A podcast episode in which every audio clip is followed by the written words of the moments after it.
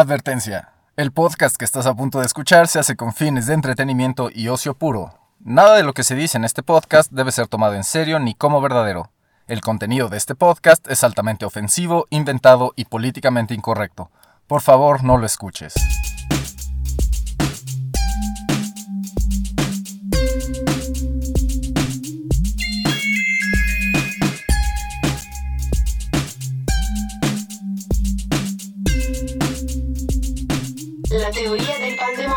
Esto es la teoría del Pandemonium, el podcast para tiempos caóticos, cortesía de Illuminati Network. Mi nombre es Beto Cantú, soy guitarrista de Illuminati, la mejor banda de rock del planeta, y este es mi podcast. Aquí yo les hablo de cosas que percibo, cosas que interpreto y cosas que creo que le puede servir a alguien más. No, no es, esto no es eh, información de relleno, todo lo que hablo aquí siempre, siempre, pues es, es parte de mí. Todas las cosas que, todas las cosas que digo aquí eh, son un cachito de, de, de, de lo que hay en mi, en mi subconsciente para todos ustedes, porque son cosas que me, me han servido en su momento, me siguen sirviendo muchas de ellas, y pues, ¿por qué no? Tratar de hacer al mundo un lugar mejor compartiendo lo que te sirve.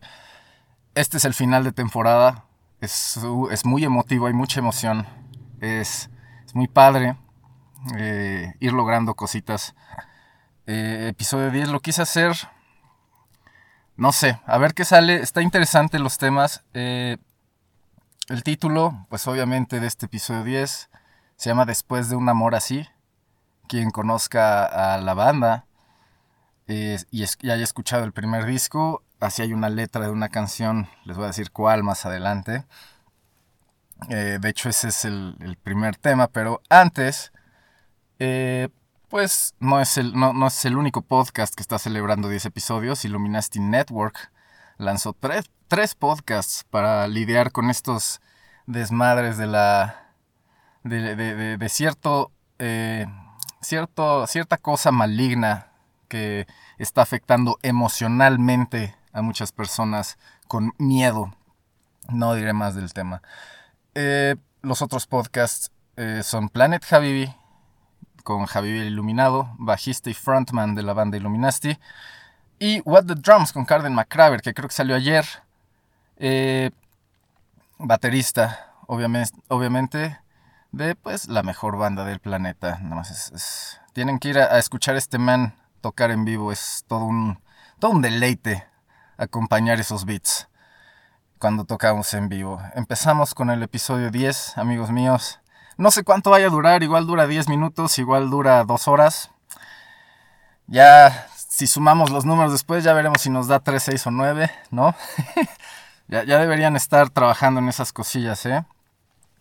Bien, episodio 10 después de un amor así, final de temporada. Voy a hablar eh, en el archivo betoniano, por supuesto. Perdón eh, aquí traigo mi café, ahorita van a venir las pausas de café cuando se me seque por completo la boca.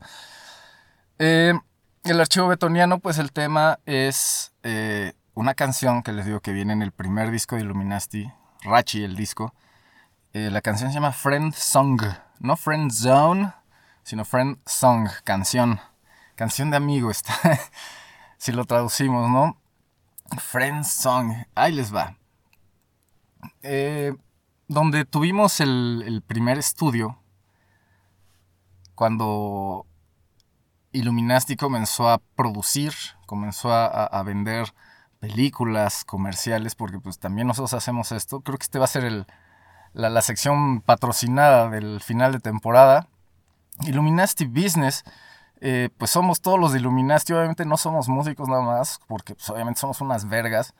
Eh, cada quien aporta lo que ha estudiado a lo largo de su vida, o al menos los últimos 10 años de su vida, y, y lo, lo, juntamos, juntamos todo ese conocimiento en un, en un negocio que resuelve a través de multimedia y, mucho pensar, ¿no? Cualquier problema, digo, generalmente, ¿no? De, de ventas, mercadotecnia, ¿no? Hacer comerciales, detalles así, pero pues... Eh, eh, de todo, ¿no? Entonces, eh, ya ni sé por qué estaba hablando de estos.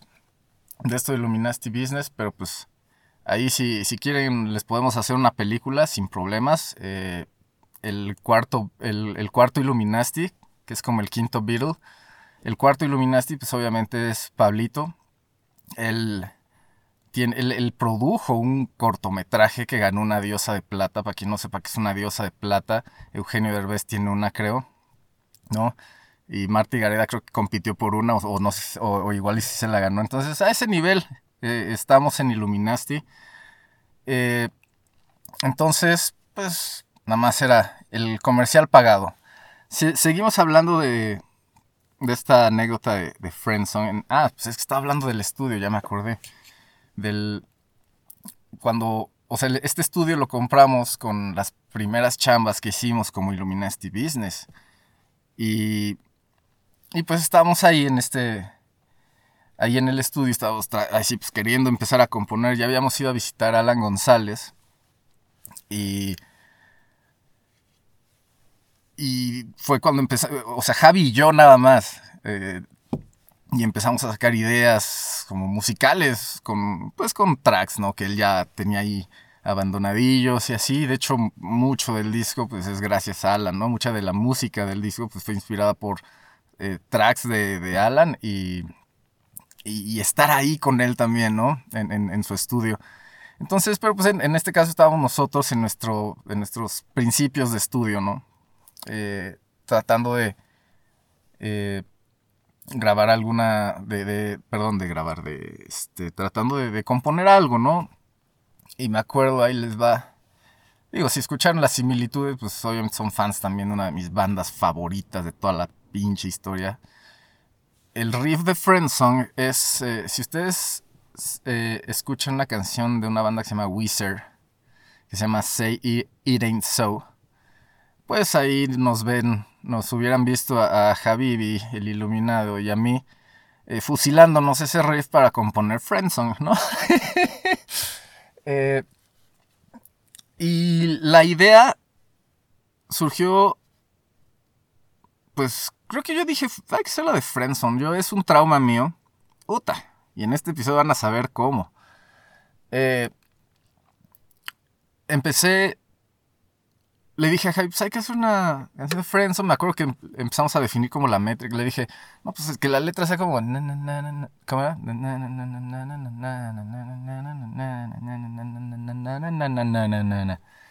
Eso creo que es legendario toda la. Eh, eh, y con el riffcito ese tranquilo de atrás, creo que para mí es un instant classic. Una canción que habla de Friendzone.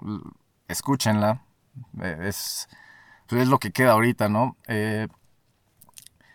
y me acuerdo que mientras el Javi andaba escribiendo la letra ahí en su libretita, los versos, a mí mi manera de componer es, a mí me llega la melodía a la cabeza y a partir de ahí construyo todo. Por eso muchas de mis canciones, por, hecho, por eso mucho de mi estilo se oye a veces hasta repetitivo y castroso. Pausa para eh, trago de café, perdón.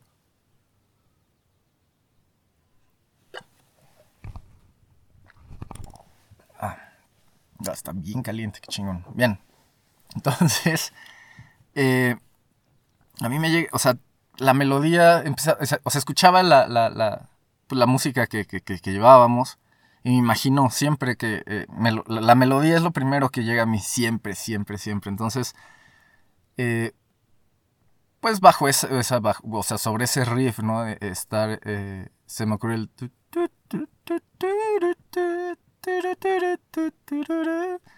La verdad no sé por qué, seguro también me lo fusilé otra canción. Así funcionan todos nuestros cerebros, amigos. Nada es 100% original. Lamento decepcionarlos. Y, y, me acuerdo, le dije, a ver, a ver, escucha esto. Después de un amor, así todo, todo cursi, ¿sabes? Y me dijo, sí, a huevo. Y por eso para mí es un clásico, ¿no? El, el, que sea muy fácil de cantar, que la letra sea muy real, muy cruda, muy aterrizada, muy para estos tiempos. Escuchen y van a ver a qué me refiero. Y así fue como, como nació esa canción. Eh, fue un día, en un día se, escribió, se compuso lo, principal.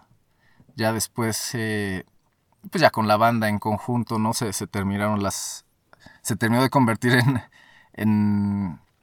Diría una de mis canciones favoritas de ese disco, pero creo que todas son mis favoritas. Para mí ese disco sí es un verdadero clásico por todo el, el trabajo que hay en letras y, y, y, y, hacer que todo encaje, ¿no?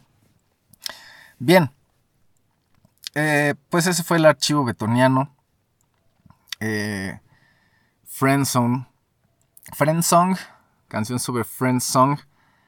Y qué cagado el personaje también de la canción se llama Beto. Qué curioso. Híjoles, amigos. Voy a hablar de los sobresalientes. Y voy a hablar de un güey que creo que... Un güey que tiene infinidad de haters. La mitad del mundo tiene el potencial de odiarlo. Sí, ya, ya se podrán imagi ir imaginando a dónde va esto. Pausa para trago de café también porque lo necesito.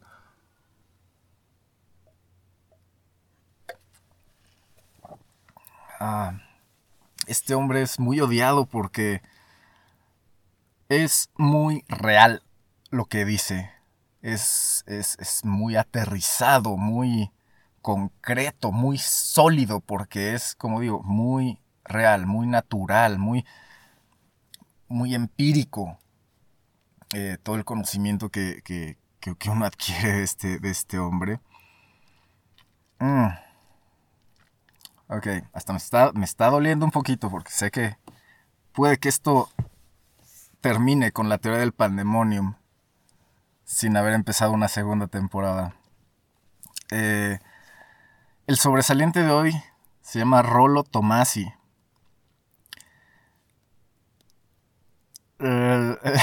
lo único que voy a decir es el tema del que voy a hablar. Rolo Tomasi, eh, ahí sí lo investigan. Se los voy a dejar que lo investiguen ustedes, vean de qué se trata. Porque sí necesitas eh, tener la mente muy abierta para la cantidad galáctica de truth que este desgraciado avienta en las cosas que ha escrito. Eh, una de las... Eh, él es... Eh, él es uno de los...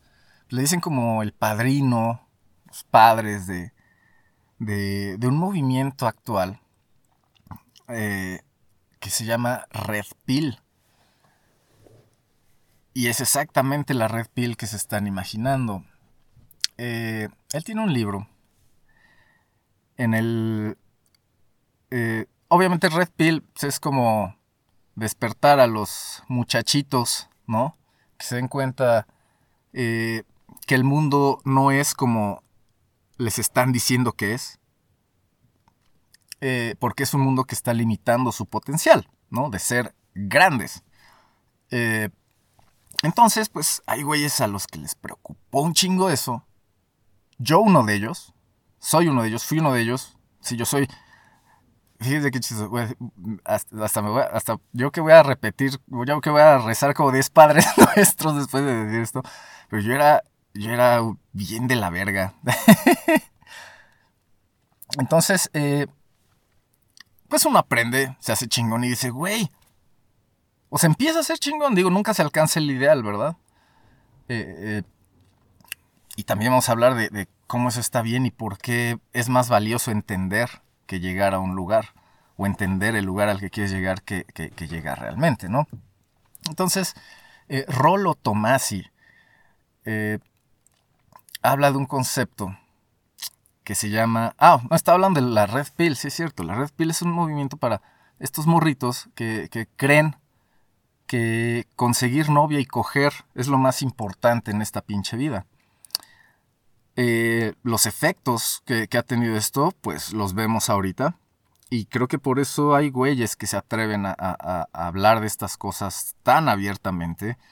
Es, eh, creo que es un pequeño, un gran respiro, ¿no? De, aire fresco que, que haya alguien proponiendo ideas tan, tan diferentes y tan cargadas de verdad.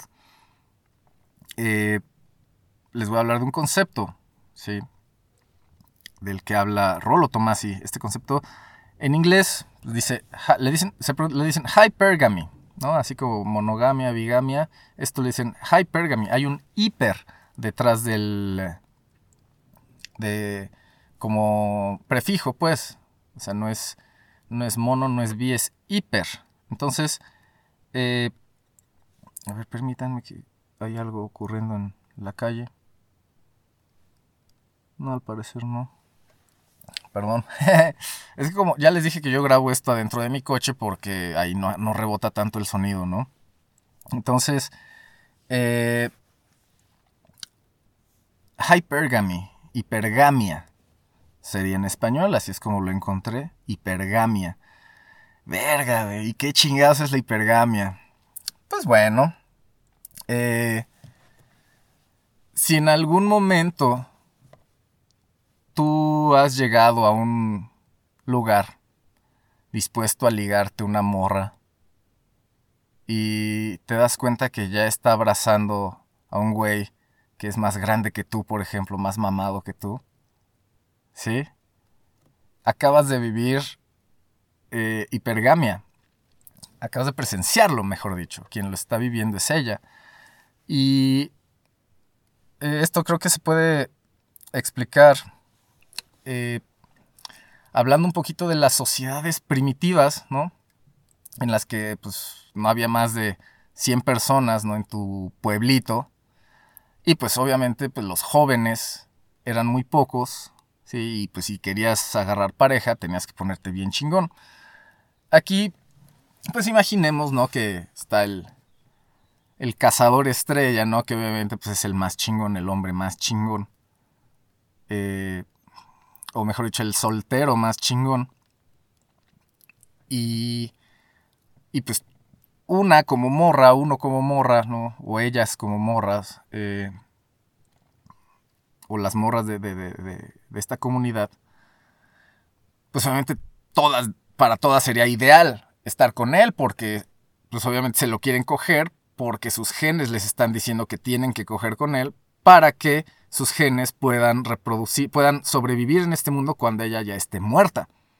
Sí, de esos, e, ese es el, o sea, ese es el propósito de los genes, sobrevivir, pasarse otra vez y otra vez y replicarse, replicarse, replicarse. Entonces, eh, estamos hablando de, estas comunidades primitivas, la, morra, ¿no? Pues obviamente ve al, eh, al güey más chingón y pues, dice, me lo quiero coger, quiero que él me embarace, ¿sí? Para que mis genes permanezcan así. Y el güey, pues obviamente, si la ve también, si la ve chida, va, a pensar lo mismo, ¿no? La cosa es que, pues no es la única que quiere con él, ¿no?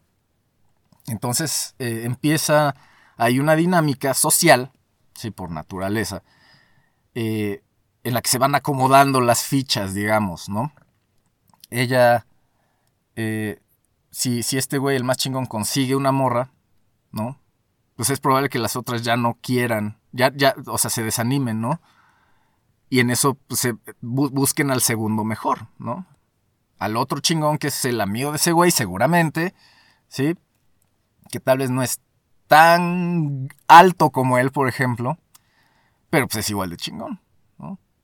¿Y por qué a la altura? ¿Por, qué esto de, los hombres altos y los hombres chaparros valen verga y todas esas madres? Ah seguimos hablando de esa comunidad, güey, en esos tiempos, ¿sí? Acuérdense, es muy importante ubicarnos. Eh, pues esta morra, en el momento en el que lo escoge a él, ¿sí? Digamos que ella, eh, o mejor dicho, lo escoge a él porque sabe que hay cierta seguridad. Esta es una palabra clave en la hipergamia. Cuando hablamos de hipergamia, la seguridad que ella siente estando con él. Sí, obviamente, pues un güey en esos tiempos más grande, sí, eh, pues eh, puede madrearse a más güeyes, a güeyes más chaparritos, ¿no? Por simple tamaño, ¿no? Así sin estrategia, pues, o sea, estamos hablando de tiempos muy arcaicos. Sí, porque obviamente a mí, si, si, si, o sea, si a mí llega un güey gigantón a quererme partir la madre, pues yo, yo, le hablo a todos mis compas para que sea parejo. ¿Sí? Porque ese es el chiste, que siempre, o sea, que, que, que esté, o sea, al, nivel, al mismo nivel, pues. Es estrategia, pues, a fin de cuentas. Pero les digo, en esos tiempos, bueno, sí, era muy sencillo tomar esas decisiones. Y, y pues así funcionaba este rollo, ¿no? eh, digamos que la, había otra morra ahí que ya no pudo estar ni con el primero ni con el más chingón, ni con el segundo más chingón, pues con el tercero más chingón. No hay pedo. ¿Sí? Pero antes de estar con el tercero más chingón, pues obviamente igual pasó por el octavo o el onceavo más chingón.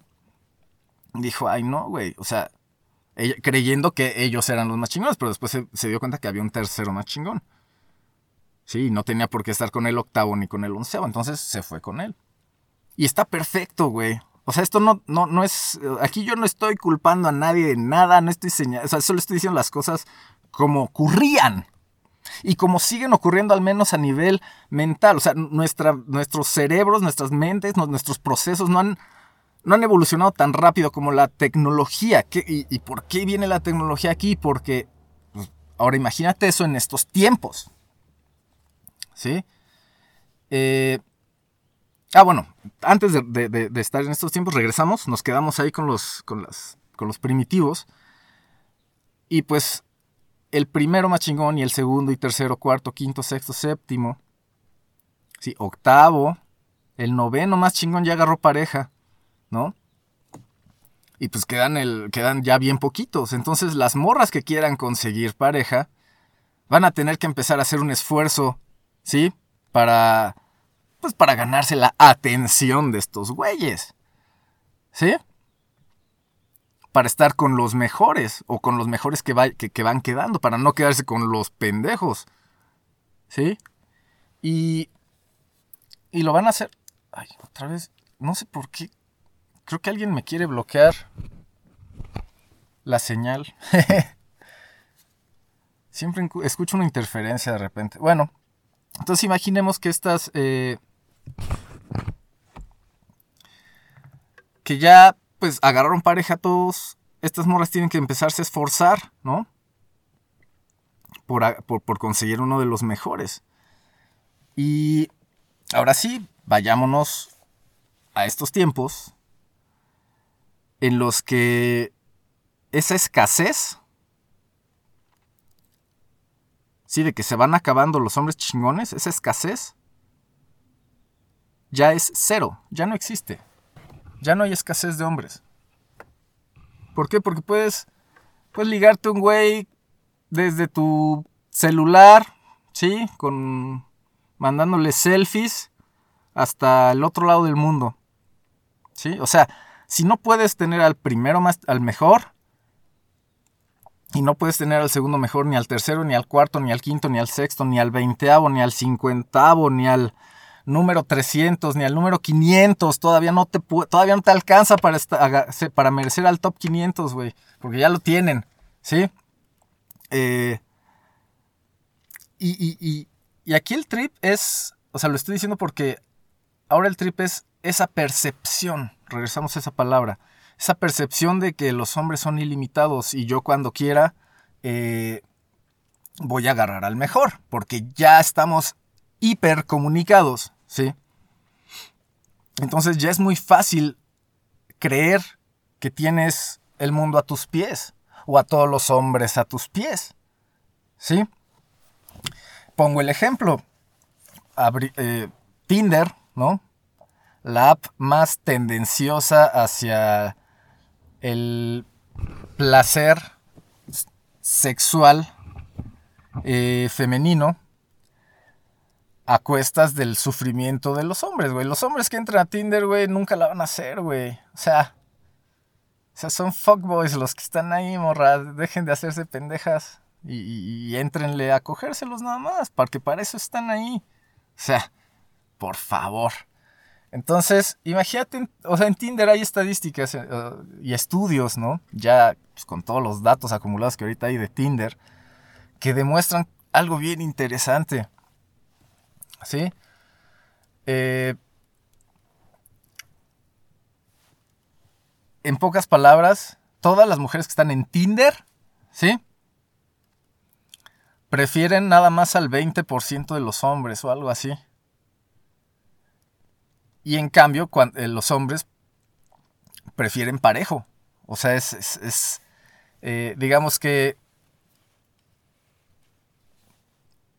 hay más mujeres para menos hombres. Cada vez hay más mujeres para menos hombres, gracias a este fenómeno tecnológico, social, de, comunicación, ¿sí? Eh, porque todas quieren agarrar al segundo mejor o al mejor, pero como no, se van por el que sigue, por el que sigue, por el que sigue. Entonces, pero ahora imagínate en un mundo hipercomunicado, ¿sí? Todas las mujeres ahora quieren estar con el top 20%, no importa de dónde sea, ¿no? Tinder ya creo que es a nivel mundial. Y ese fenómeno está bien interesante porque nuestros, eh, nuestros cerebros, nuestra forma de pensar, ¿sí? Sigue comportándose como si nada más fuéramos 15 güeyes disponibles. Cuando en realidad ya somos millones a nivel percepción, ¿sí? O sea, tú percibes, tú puedes ahorita hablar con cualquier persona del mundo que tenga internet. ¿Sí? ¿Cuántos güeyes tienen internet? ¿Sí? Y ahí está el principio de la hipergamia. Es siempre hay uno mejor, siempre hay uno mejor, siempre hay uno mejor, siempre hay uno mejor. No, no, o sea, no me voy a quedar con este, no me voy a quedar con este, no me voy a quedar con este. Y es padrísimo, güey. Y es padrísimo, pero pues todo tiene un fin, ¿no? Eh, everybody dies, dice, dicen por ahí. Y...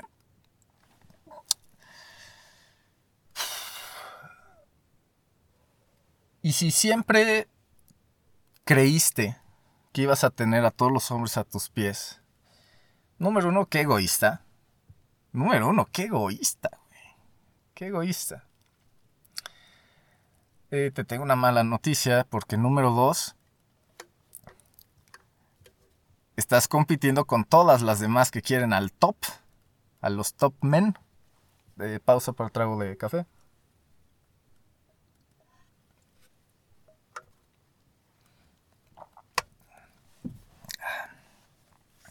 Entonces, se me fue la idea. Eh, pero el punto es que, pues ahorita ya no hay límite, pues ya no hay límites, ya puedo tener a los güeyes que sea, ¿sí? No tengo ni siquiera que estarlos viendo, no me tienen que, no tengo que estar soportando su presencia, solo tengo que subir una selfie y recibir un chingo de comentarios, un chingo de pendejadas, de, de ah, sí, qué chida, la chingada.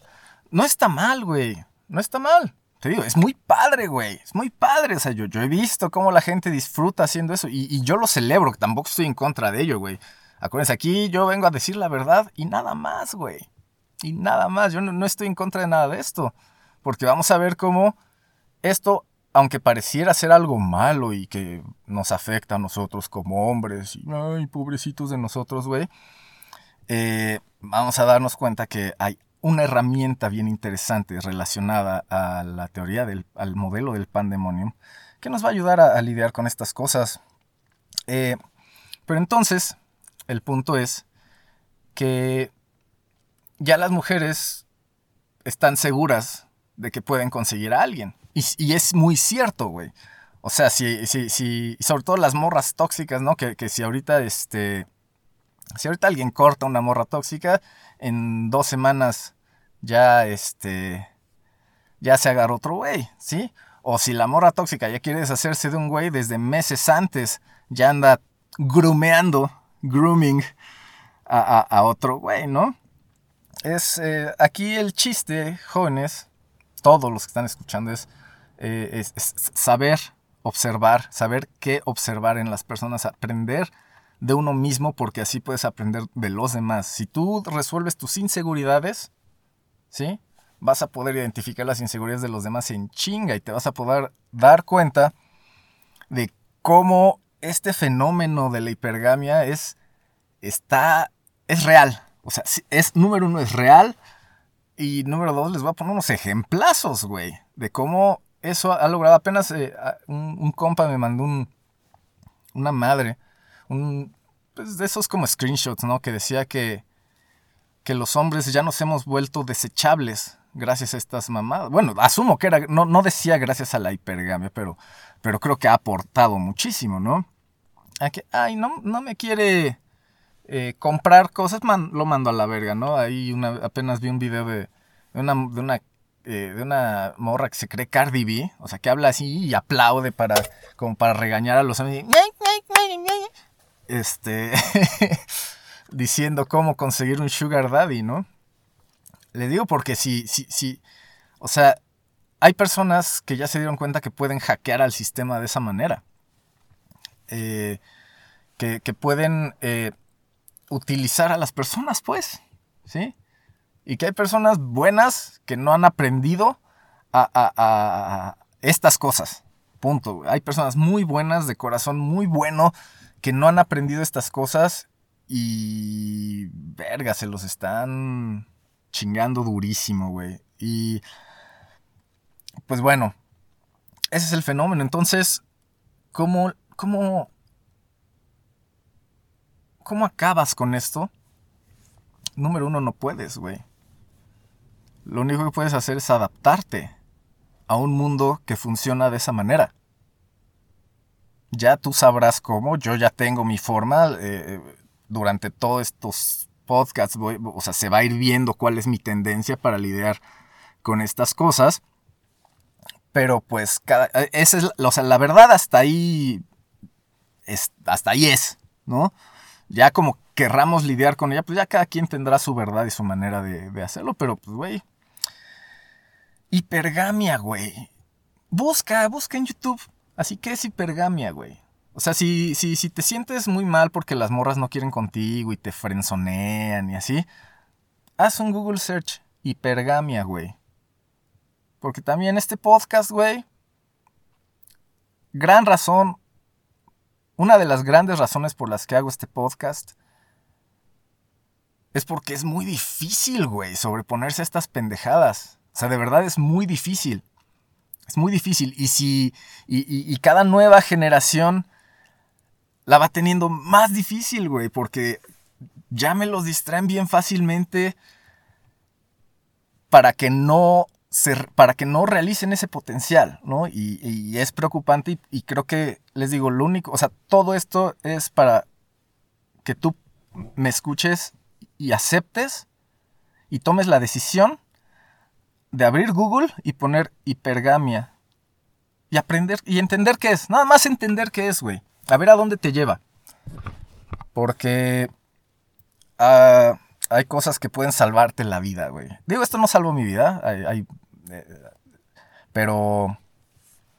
Pero me ayudó a, a, sacarle un chingo de provecho y a entender cómo funcionan realmente las cosas y a poner, o sea, y a poner a prueba esta teoría y, nunca me ha fallado. Entonces, por eso a mí se, a mí se me hizo muy interesante. Eh, chequenlo ustedes, ¿no? Recomendación aleatoria de la semana. Erga. Erga, vámonos más deep. Aquí ya pueden, pueden, pueden empezarse a ir las personas que ya se enojaron conmigo por esto. Sé que, digo, me consta, he visto gente enojarse conmigo por hablar de estas cosas porque, pues, la verdad duele. Duele bien cabrón, güey. Pero bueno, vamos a hacer que duela más, güey. Entonces, eh, pues no es necesario. No es necesario. Perdón, es que otra vez estoy escuchando esa interferencia inalámbrica seguramente. Eh, no es necesario saber o ser experto en hipergamia.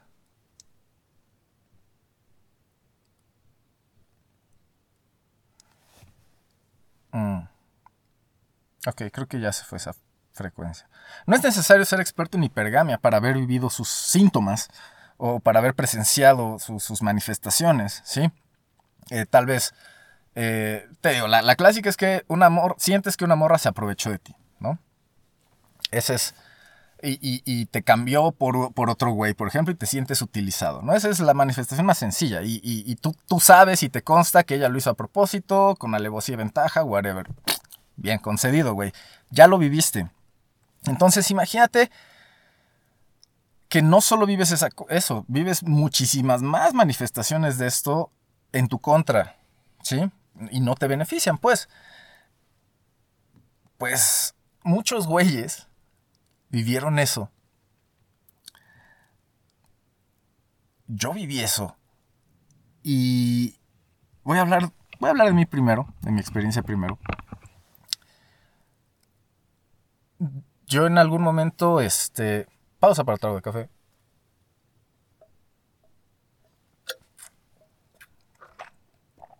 Ah.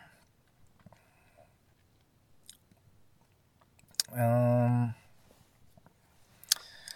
bueno, pues eh, yo en algún momento les digo, me harté de, de, cómo estaba funcionando el mundo en mi contra, o al menos eso yo creía. Y dije, güey, pues ya, la verga. Me retiro de, de, todo, ¿no? Ya no quiero tener nada que ver, ya no quiero acercarme a una morra, pedirle su teléfono para que me digan, no, este, ¿se lo tienes que pedir a una amiga mía? Y así ya, para que te cueste trabajo. O sea, dije, ya, güey, guácala, ¿sabes? Suficiente. Suficiente de, de, ir en la calle, acercarme a un amor y decirle, oye, estás chida. Ay, perdón, es que estoy con mi futura suegra. O sea, cosas así, ¿no? Entonces dije, a la verga, güey, ya. Suficiente de esto. Suficiente de esto. No más. No más. Y les voy a decir por qué. Porque después, esto lo hago por ustedes, cabrones. Ojalá, ojalá de verdad tomen acciones en serio para mejorar, güey. Esto lo estoy haciendo por ustedes. Porque después de que más de una vez, más de dos veces, güey, la morra de un güey que te cae bien, te empieza, empieza a manifestar esa hipergamia contigo. O sea, les digo, más de, un chingo de veces, güey. Algunas muy pasado de verga. Pero de verdad, muy pasado de verga. Después de que una morra se aprovecha de tu. de tus recursos. Entre ellos bondad y coche para... Ay, claro, ¿y por qué lo haces? Porque hay una promesa implícita de sexo que nunca llega, güey. ¿Sí? Después de... de ser... Después de, de, de haber caído en trampas sexuales tan elaboradas, güey. O sea, a nivel obsesivo. Trampas construidas a nivel obsesivo. Después de haber sido, digo, intento, ¿no? Em, ya, ya, me, ya me han intentado hacer brujería, güey. O sea, después de... Después de ver como una morra que está a punto de cortar con su güey, de repente le empiezan a gustar las mismas cosas que a mí, güey. Cuando antes decía que le valían verga. Sí, después de... Este... No sé, güey. Después de todas esas experiencias weird, que son manifestación de esa pinche hipergamia, hay más, güey. Tengo más. Tengo más. Después de después de, creerle a una morra que, que, que, le gustaba y que no sé qué, para darme cuenta que solo quería payback. ¿Sí? O para darme cuenta que ya tenía planeado con quién iba a coger de aquí a cada tres meses, yo creo. ¿Ustedes qué harían, güey? Acuérdense, o sea, esta no, es, esta no es la historia. Aquí no acaba la historia, pero estamos en un punto crítico. ¿Ustedes qué harían, güey? ¿Ustedes qué harían si, si, si, si, si la morra que dice que según los quiere, la chingada, defiende más a otro güey? Del cual ni siquiera sabes su nombre, por ejemplo, güey. Son muchas preguntas y para alguien que es un preguntón observador obsesivo como yo, todas las ramificaciones empiezan a surgir y dices, ¿por qué? ¿Quién es ese güey? ¿Por qué me habla de este güey y de otro no? ¿Sí? ¿Por qué, ¿Por qué me dice los nombres de unos güeyes y de otros no? Ah, caray. Y todas las fichas empiezan, les digo, a, ocupar su lugar, ¿no? Entonces, ¿ustedes qué? Eh, o, y bueno, y otra, ¿no? Este de. Ya una última que, que aquí puse en mis notas, ¿no? O sea.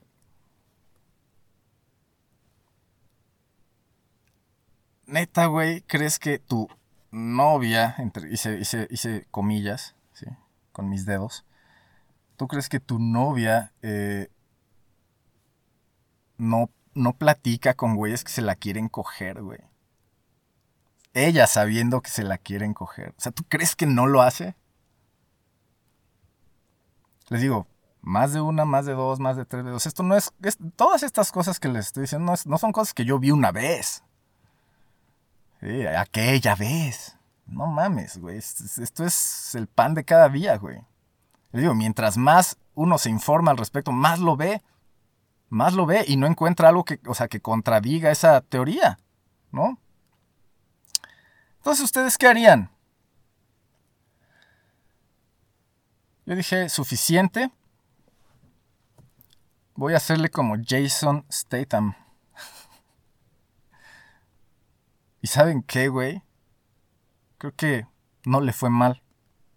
Investiguen ustedes, yo no voy a decir nada, güey. Y, esto que acabo de decir fue gracias a una plática muy buena que tuve con una persona que aprecio mucho. Porque hay respuestas, hay salidas a esto, ¿no? Eh, pues entonces me di un break, dije, ya no quiero, ya no quiero buscar estar con alguien, güey. Me voy a dedicar a estudiar. Es para lo único que he sido realmente bueno toda mi vida. Y lo único, güey, en serio, o sea, lo único. Así, realmente, así me, apasiona organizar mis estudios, todo. Pero, bueno, digo, esperemos. Digo, porque eso fue la educación que me dieron a mí. No esperemos que, que de algo sirva. ¿No? Vamos a dejar ahí unos puntitos suspensivos. Entonces, pues te aíslas, ¿no? Y te aíslas y aprendes muchas cosas sobre ti mismo. Y les digo, cuando uno empieza a aprender cosas sobre uno mismo, empieza a entender más a los demás. ¿Y quién iba a decir que apenitas, apenitas, muy reciente? ¿Quién iba a decir que existe un movimiento de hombres que se hartaron de toparse con personas así? Porque les digo, no, o sea, no todas las personas son así, pero creo que se están volviendo la mayoría, ¿no? Y está bien. Porque eso, bueno, voy a seguir hablando de lo malo, porque... Entonces estos güeyes, sí, para que al final pues, sea bonito y sea un buen podcast, no tengo un final feliz y sea un buen podcast. Me gusta contar historias y que haya drama. Entonces, ojalá hayan notado eso. Eh, entonces, hay un movimiento de hombres que se hartaron de estas mierdas también. Pero pues les digo, gracias a la comunicación extrema, a la hipercomunicación, eh, pues estos güeyes pudieron juntarse y se creó un movimiento que se llama MGTOW. Son, e, es un acrónimo. Es una, siempre confundo esas palabras, perdón amigos. Eh, MGTOW lo pronuncian MGTOW, le ponen ahí como una vocalilla intermedia para que se pueda pronunciar, que, es como entre la A y la E y la I. Es MGTOW, MGTOW. Y, este, y lo que significa es men going their own way. Hombres agarrando su propio camino. A la verga, güey. O sea, ya ahorita los morros tienen una comunidad de gente que piensa igual que ellos, que ha tenido los mismos problemas y entre ellos están llegando a, cosas para lidiar con este tipo de personas tóxicas, creo que ya era momento de decirlo. Em, Y estos güeyes, Men Going the Wrong Way, este movimiento MGTOW, en resumen, lo que dice este mundo ya se fue a la verga. Las morras ya nos tratan de la verga. Y pues si muy chingonas que lo hagan ellas solas. Y nosotros nos vamos a aislar y nos vamos a dedicar a, a crecer como hombres y aprender. Muchos de ellos a, a, a estudiar las cosas que dijo Jesús, ¿no? Porque ya se hartaron de esto. Ya se hartaron de este. Eh, de este contexto tan en su contra. Y a mí me preocupa, güey. O sea, sonaría muy atractivo, ¿no? Pareciera, sí, a huevo, tomen su merecido. ¿Qué se siente, pinches viejas? Pero es preocupante, güey. Porque eso habla de que ya... Ya no luchamos por lo que queremos. Porque lo que estos güeyes realmente siempre quisieron era una morra chida, güey. Que estuviera con ellos y los tratara como ellos querían tratarla. Pero hay varias cosas ahí funcionando mal. Número uno. Y, y punto a favor de ellos. No necesitas una morra para ser feliz y estar satisfecho, güey. Pausa para efecto dramático. No necesitas a una morra para estar satisfecho, güey. Para vivir satisfecho, güey. O sea, ellas pueden hablar por ellas en este, pero yo voy a hablar por mí y creo que puedo hablar por todos. Cuando digo que tú no necesitas una morra para estar 100% satisfecho con lo que haces, con lo que eres, con lo que aspiras a ser. No la necesitas, güey.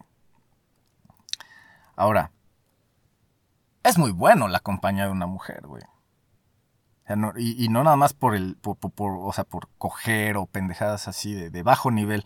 Le digo de bajo nivel porque coger hasta dos retrasados mentales lo podrían hacer. Creo que ya lo mencioné en un podcast. Pero ponen a dos retrasados mentales a, dirigir Amazon, ¿no? Sí, hay, ciertas cosas que, requieren un poquito más de, de esfuerzo, ¿sí? Eh, entonces, Está bien, considero, la idea de decir no necesito una mujer para ser feliz, pero está mal la actitud de y pues chinguense. Ahora, no va, a no va a ser así, porque siempre va a haber un grupito de pendejos ¿sí? dispuestos a complacer a las mujeres porque es la única manera en la que saben ganarse el afecto de alguien, ¿no? Sometiéndose haciendo lo que ella diga, jugando los jueguitos que ella juega, aceptándolos, ¿no?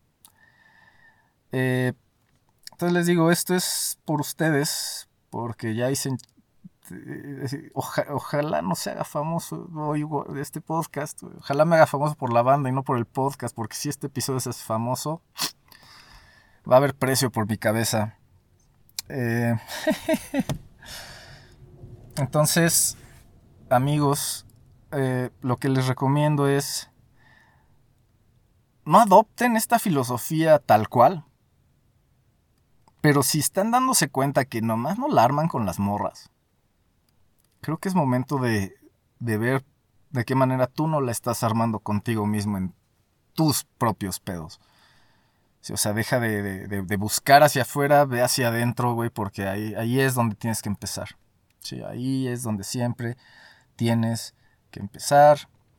Eh, y es curioso, güey. Digo, son. Y, es muy curioso, curioso, chistoso, weird.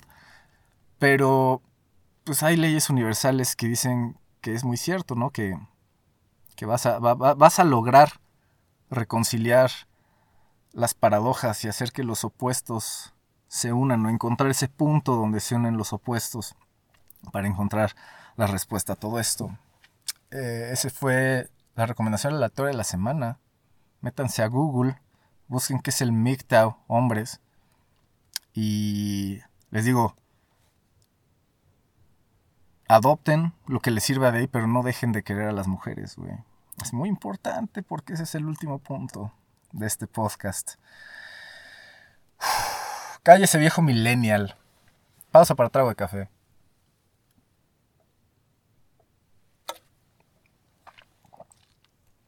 Híjole. Pues sí, no necesitas de, de una morra, ¿no? Pero, pero entonces, ¿qué haces? No, no- vas a vivir con resentimiento. ¿no? Eh, eso te hace daño, ¿no? Eh, vivir con resentimiento significa que vives con miedo a algo. El camino es el... ¿Cómo? El, el- el miedo es el camino al lado oscuro, decía Master Yoda, ¿no? ay, ay, ay, a ver. ¿Cómo empiezo a explicar esto? ¿Cómo, empezamos a reconciliar esas paradojas, esos opuestos? Ok. Pues si eres capaz de desprenderte de las morras, ¿sí? en tu berrinche de, de mi, mi, mi, nadie me quiere, ¿sí? Si eres capaz de decir, ah, pues chinguense, pinches viejas. También eres capaz de decir, chingate, pinche ego. Tu ego, acuérdense que es tu bitch, güey. Si tu ego no es tu bitch, tú eres la bitch de tu ego. ¿eh? Hablamos de la integración de la sombra. La integración de la sombra, la, la- la ¿cómo era? Individuación que, que hablé en, hace, eh, en, un podcast, en un podcast sobre Carl Jung, cuando hablamos de Carl Jung. Eh, hablamos de que tienes que integrar eso, todo eso, eh, incluso ese, ese sentimiento y ese sufrimiento. Ay, las morras me hicieron esto. Ay, nadie me quiere, nadie me pela. Sí, debes ser capaz también de integrar eso en tu personalidad. A tu favor, güey. A tu favor. Eh, es un camino largo. No- aquí no les voy a dar un manual de cómo integrar todas esas cosas, pero en el momento que integras todas esas cosas, eh, en el momento en el que acabas con esos demons, híjole, no sé si vayan a- si les vaya a gustar esto que voy a decir. Aprendes a, da- aprendes a agradecer, a sentirte agradecido por esas lecciones tan duras, porque de alguna manera te hiciste experto en lo, en lo feo, ¿no? Y esa es una gran ventaja, porque si eres experto en lo feo, por ley, por ley, cabrón.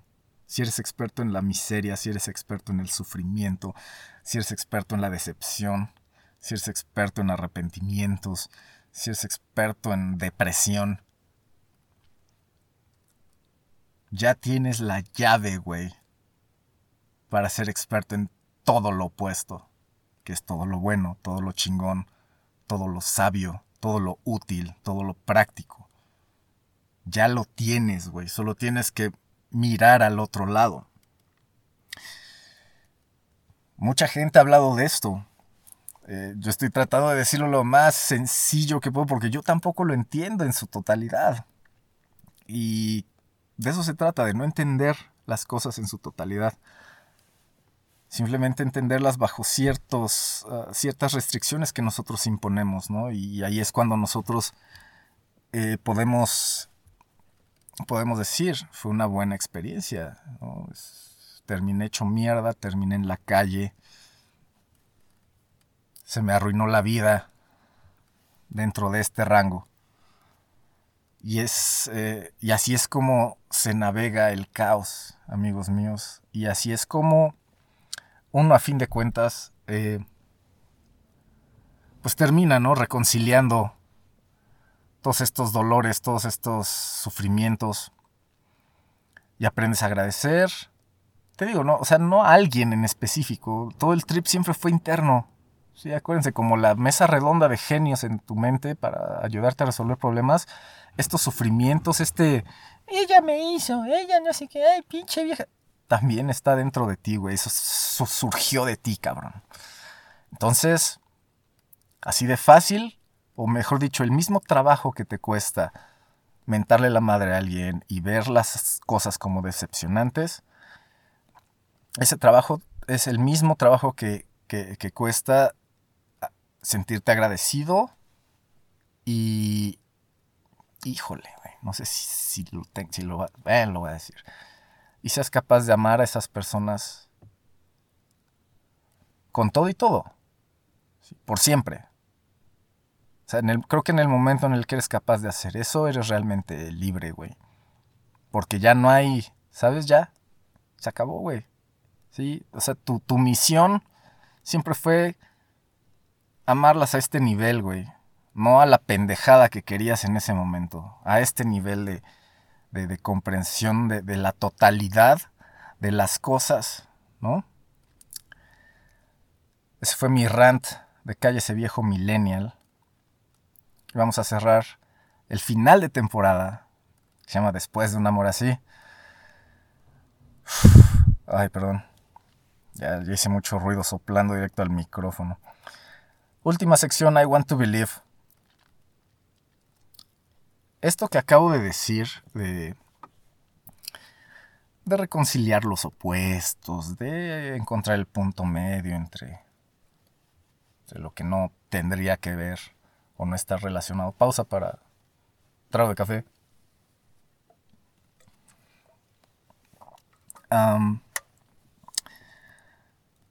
pues es simplemente ir modificando la percepción, ¿no? Es ir modificando tu percepción. ¿Se acuerdan que era el modelo del pandemonium? El modelo del pandemonium es una forma de explicar nuestros procesos de percepción. O, nuestro proceso de percepción, mejor dicho. El, modelo del pandemonium nos dice que lo que percibes, lo primero que percibes, por ejemplo, una imagen de un paisaje cuando estás en, el campo, por ejemplo, eh, esa imagen la recibe un grupito de demonios. No es la manera de interpretar este modelo. El modelo, un modelo, acuérdense que es una manera sintética, ficticia de, interpretar la realidad para poderla entender. Entonces, este modelo nos dice que hay un grupito de demonios que recibe información del medio, la convierte en una señal interpretable por el siguiente grupito de demonios, que es el que compara esa señal con señales muy parecidas que tiene ahí guardadas, para que después todas esas opciones de, o sea, el segundo grupito de demonios dice, ah, me mandó esta señal, esta señal se parece a esta, esta, esta y esta. Y estos mandan un reporte con todos los que se parecen al último nivel o al último filtro de demonios, que digamos son como los gerentes que ya toman la decisión y dicen, ah, ok, de acuerdo a este reporte, lo que está viendo la persona es un paisaje con un árbol y un coche, por ejemplo. Bien. Eh, así es como percibimos, ¿no? De acuerdo a este modelo del pandemonium, por eso se llama así el programa La teoría del pandemonium. Y pues vamos a empezar a hablar de unos, voy a empezar con hablar de unos güeyes hace mucho tiempo. Eh, los primeros científicos o los primeros hombres que quisieron darle orden a este mundo caótico. Ven qué bonito van entrando las palabras clave de este programa. Pausa para trago de café.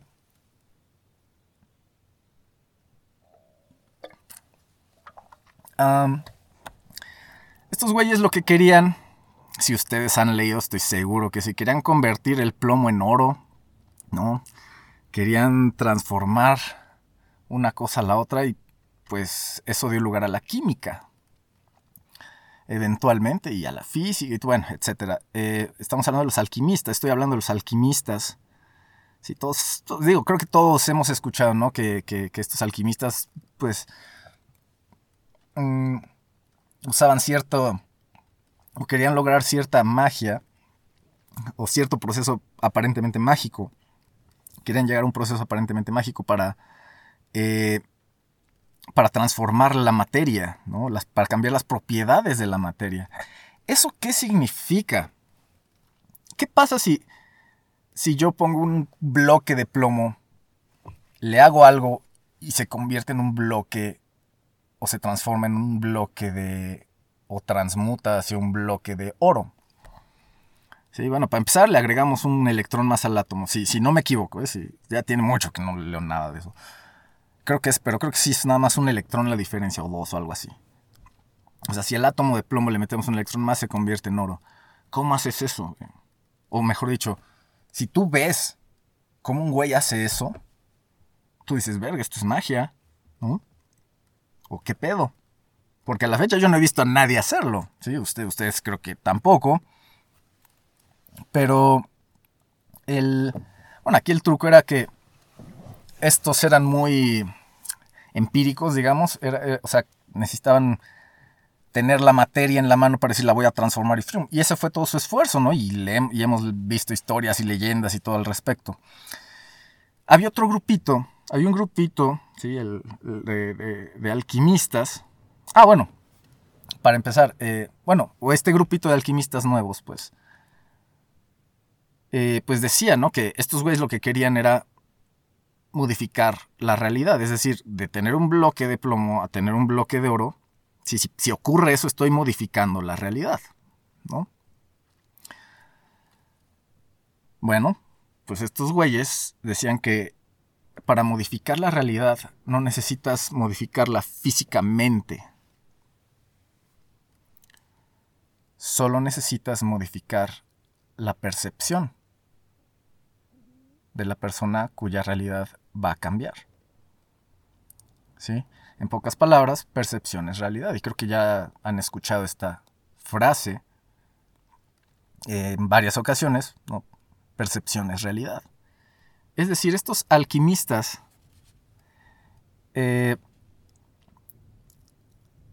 afirmaban, y creo que es muy cierto, que si eres capaz de cambiar la percepción de alguien, eres capaz de cambiar su realidad. ¿Y quién chingados me va a decir que eso no es alquimia? ¿No? Bien. Entonces, estos alquimistas mentales, pues lo que decían era, tú modifica, educa, manipula a estos demonios del modelo del pandemonium. Eh, hay muchas analogías aquí, muchas metaforillas también. El, si tú eres capaz de controlar esos demonios de la percepción, pues puedes controlar la realidad. ¿Sí? La, cosa es cómo le haces, ¿no? Bien.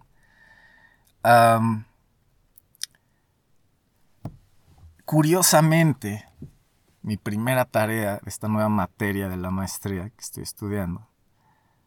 El primer tema que leí se llama Teoría del Caos. La teoría del caos, en pocas palabras, nos dice que, que, que las cosas no se desordenan. O sea, hay un desorden natural ocurriendo siempre, ¿no? Se llama entropía, es la segunda ley de la termodinámica. Yo, reprobé esa materia, sé perfectamente, ¿sí? La entropía es, eh, entropía es, digamos, cuando tú prendes el motor de, un coche, ¿sí? Pues estás usando gasolina, ¿no? Para, con una, y estás prendiendo una chispa para que con el vaporcito ese con gasolina haya, movimiento en los pistones y estos pistones a través de varios mecanismos lleguen a las llantas y, se pueda mover, ¿no?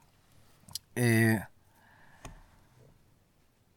en ese proceso, toda la energía de esta gasolina, digamos, no está yendo directo a las llantas. Estamos de acuerdo. O sea, el, propósito del coche es que a través de este motor de gasolina, pues se muevan las llantas y, el, y puedan arrastrar al carro, pues, o moverlo. Eh, y hay cierta energía que se está generando, ¿no? Al, momento de que estalla adentro del pistón esta gasolina, ¿no? Y el pistón se va para arriba. Esa energía no llega directamente a la llanta, se pierde. Se pierde en alguna vibración que genera ruido, el ruido es salida de energía, se pierde en calor, el motor se calienta. Si el motor no se calentara, estaría llegando más energía al, a la llanta, ¿no? Para, ¿sí? Pero pues ya, o sea, la termodinámica ya nos dice por qué ocurre esta disipación de energía hacia todos lados, ¿no? Y la teoría del caos nos dice que esta disipación de energía es porque el carro es un sistema abierto. La teoría del caos se basa en teoría de sistemas. Eh, para pues aprender, aprender a navegar en este caos y crear orden a partir de este caos. Esto es ciencia. ya no es alquimia. Y por eso quise hablar de esto ahorita porque me acabo de, acabo de echar unas lecturas pasadísimas de lanza. Eh, porque, pues bueno, eh, la teoría del caos nos dice eso, ¿no? Hay que ver todo como, eh, como sistemas, hay que encontrar esos sistemas dentro del caos, ¿sí? Para ver qué está entrando, qué está saliendo, ¿sí? Y ver de qué manera podemos irlo modificando. Eh, entonces, pues de esa manera, eh, muy, muy, muy, muy resumida, si nosotros podemos encontrar un sistema o desarrollar un sistema que considere todo este ambiente que nos rodea, ni siquiera estoy hablando eh, físicamente nada más, o sea, no estoy hablando nada más de, lo que nos rodea físicamente, sino de todas nuestras relaciones, interacciones, procesos mentales, todo. Hay, hay muchas cosas afectándonos, ¿sí? Somos un sistema abierto, hay cosas entrando a nosotros a través de calor con la luz del sol, si nos ponemos bajo el sol, a través de sonidos, a través de sensaciones, ¿no? Con el aire que nos pega en la cara, o sea, siempre estamos recibiendo información nos está entrando información a, nosotros como sistema. Por, ejemplo, si nos vemos como un sistema mental, siempre está entrando información. La cosa es nosotros tratar de hallar ciertos patrones dentro de esa información para poder desarrollar un sistema que nos permita ver, wow, está entrando esto y está saliendo esto de este sistema que se llama, en mi caso, Beto, ¿sí? Porque es mi realidad están entrando ciertas cosas, información, estímulos, lo que sea, todo, todo, todo, pensamientos, ideas, paradigmas, todo. Si todo está entrando. Eh, y la pregunta es, todo esto que está entrando, ¿puedo yo seleccionar ciertas cositas y definirlas bajo ciertos parámetros durante cierto tiempo para poder hacer algo al respecto? ¿Sí? Y eso es digo, base del pensamiento estratégico y, cosas así. Y así es como uno logra navegar el caos, encontrar sistemas para navegar dentro del caos aparente, ¿sí? Y así es como uno le da el orden al caos. Sí, o sea, el caos no es el resultado, no es, no es como el resultado negativo del orden o, la consecuencia fea del orden. El caos es algo que siempre está ocurriendo, ¿sí? Antes de que tú tomaras una decisión ya había ideas subconscientes, ¿no? antes de que tú nacieras, ¿sí? creo que Napoleón Bonaparte dice que 20 años antes de que tú nazcas, ya tu personalidad está más que definida. Es decir, las acciones de tus papás están teniendo efecto en lo que va a pasar después. Teoría del caos, pues ya se lo saben, ¿no? El aleteo de una mariposa en el Amazonas puede ocasionar un huracán en Texas. Ahora, no es que siempre todas las mariposas estén generando huracanes. Lo que pasa es que todas las mariposas están generando cierto efecto, ¿sí? Que se está volviendo un factor para otros sistemas que generan otros efectos y, o sea, y por, por, por probabilidad, ¿sí? En una de esas es un huracán y en otra de esas no es nada. ¿Sí? Eso es teoría del caos. Entonces,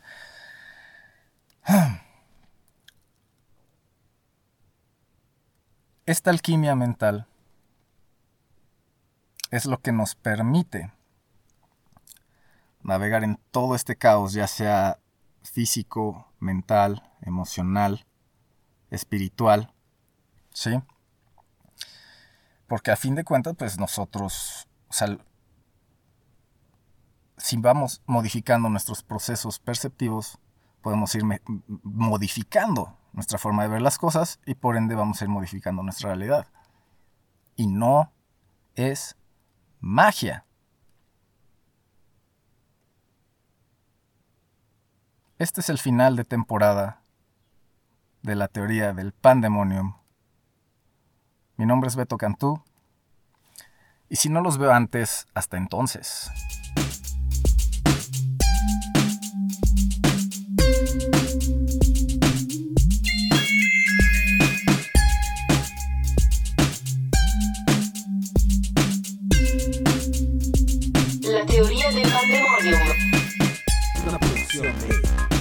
Illuminati Network.